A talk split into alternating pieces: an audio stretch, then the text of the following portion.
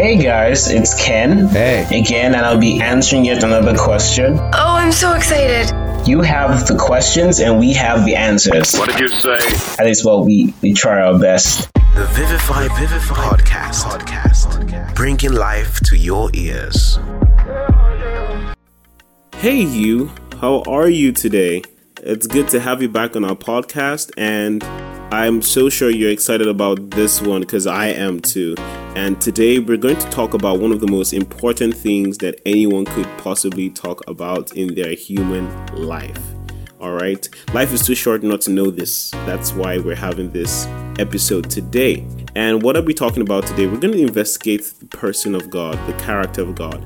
I'm sure you must have listened to the podcast episode on if God is good, why is there so much evil in the world? If you haven't, please you should revert back to that. Check check it out before you listen to this one. I'm so sure it's going to help and it's going to be supplemental to your understanding for this episode. So, today we're going to talk about the character of God. How can we know God?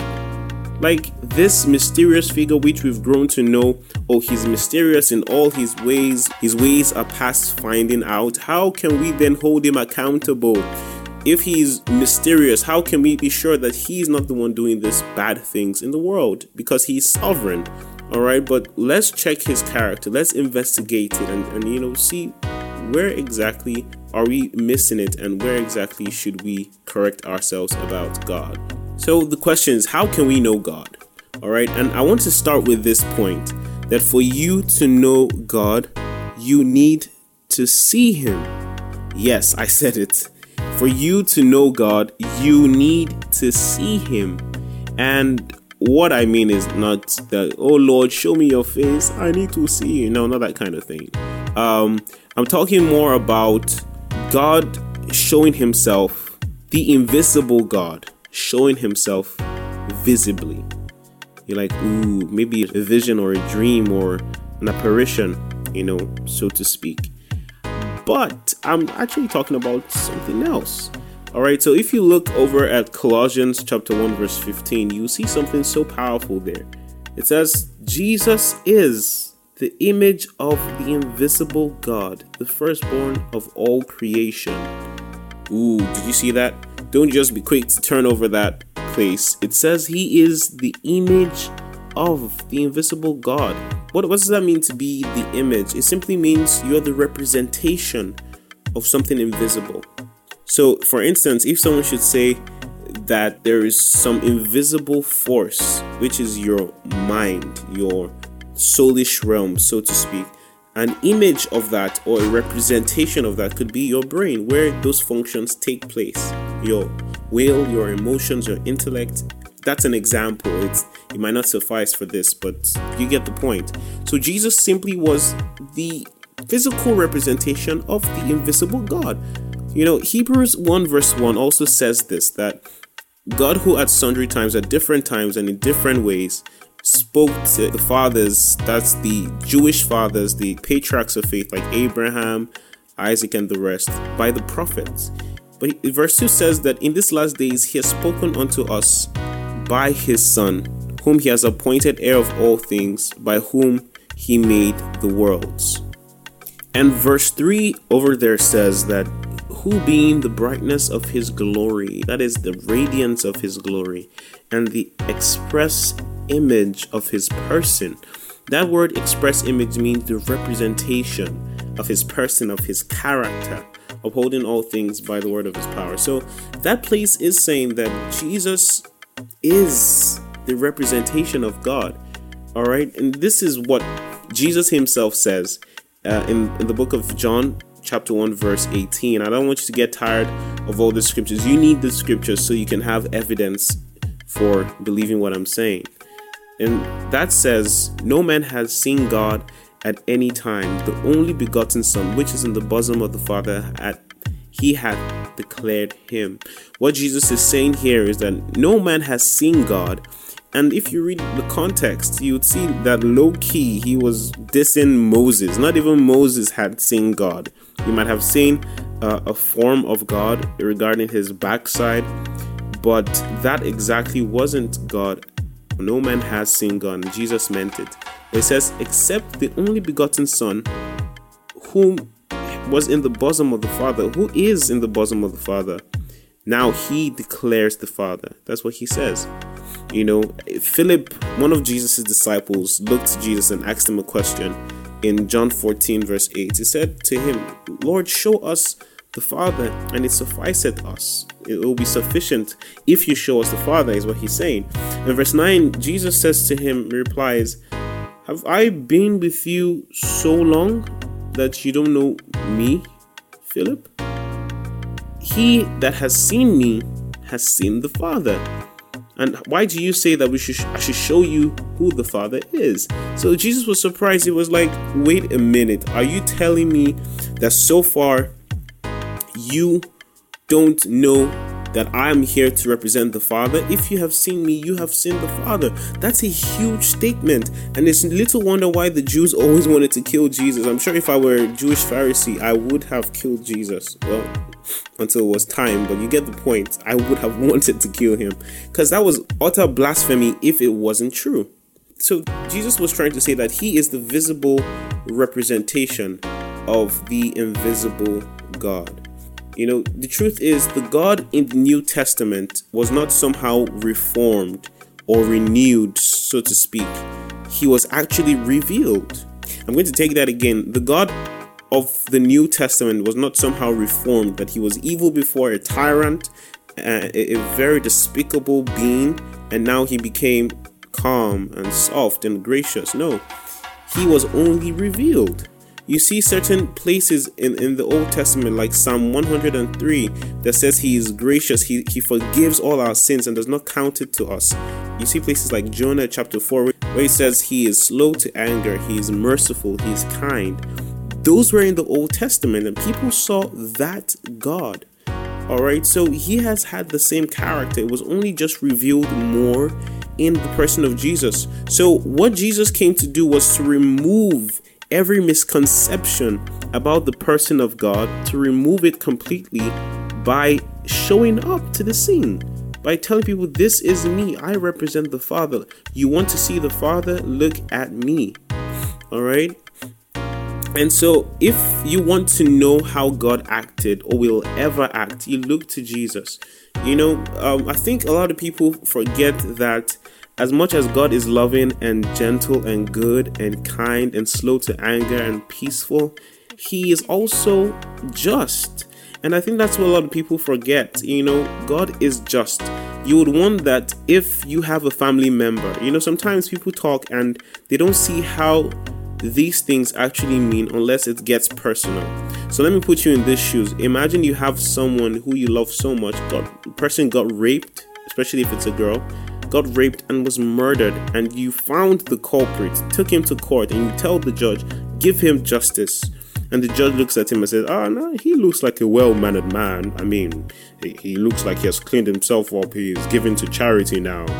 What would you think? They'd be like, Judge, you're not doing your job. Justice must be served. We all have a yearning for justice all right and that's that's okay that's fine because if there's no justice there will be no law there'll be no order. Anyone can do whatever they want anytime and no one can be accountable. And so god is just he will give you what you deserve. If you are good he gives you that. If you're bad he'll give you a punishment you know? He'll give you rewards for good and punishments for bad. That's who God is. And so, with all the people that you see Him somehow raining fire and brimstone upon, eh, whether in Sodom and Gomorrah or bringing the great floods, you find out that God has always been patient with this people. In the case of Sodom and Gomorrah, you see Abraham and God kind of negotiating with each other. Lord, if you could find at least 30 people to save that are good and righteous, save them. Don't burn the city. God said, No, not up to 30. Okay, 20? Nope. 10? Nope. Guess what? Just lot and his family and so God had to wipe them out because their evil was, you know, when your evil overflows, that's the kind of evil they had in Sodom and Gomorrah.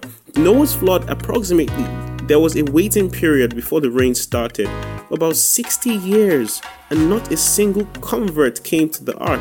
You know, so with everyone that God somehow punished, there was always a warning period. I would call it a window of grace, which we are enjoying right now And those things that happened in the Old Testament were actually a shadow of what we are now and what we have now. That there is still a wrath coming, and this is an eternal judgment. It is coming, but we are to bring men to God, reconcile men back to God, because that window of grace will not last forever. And so that's the picture that I want to put to you that just because God is just doesn't mean he's evil or he's just wicked and he's just despicable or heinous. No, he's not. So when you look at Jesus, you see the person of God. You see him healing the sick, raising the dead. You see him preaching the gospel of peace. You see him helping people in every regard. You see you see him even feeding those who were hungry, multiplying the five loaves and two fishes he provides. So you see the person of God in Jesus Christ. That's what I'm trying to pose to you.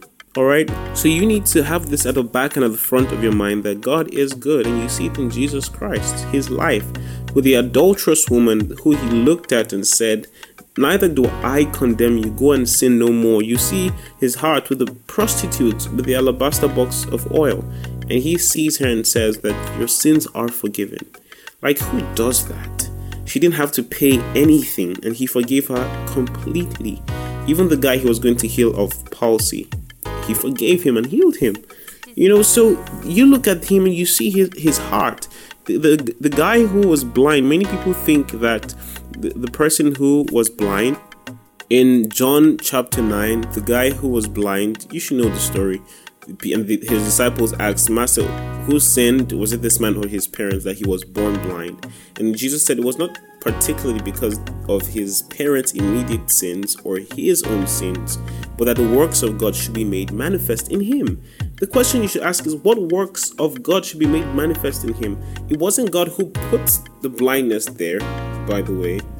Alright, he wasn't God that made him blind from birth one thing you need to know is how sin affected everything and everyone, even including our DNA. So when you when there's procreation, um, you you you see that birth started to get altered. You see deficiencies, you see deformities, disabilities, all as a result of the effect of sin, not God doing that in His ways. You know. And Jesus said the, the works of God will be worked with him. And what works of God were worked? If you read the entire story, you see that this guy was healed of his blindness. And that was a miracle that beforehand you have to be a Messiah or someone so great to be able to perform that kind of miracle. It was a huge feat and something almost unbelievable. And that happened. He got healed of his blindness. All right. So you see, that was the works of God that was worked in that situation. So you see, Jesus came to show that look, guys, you're getting it all wrong.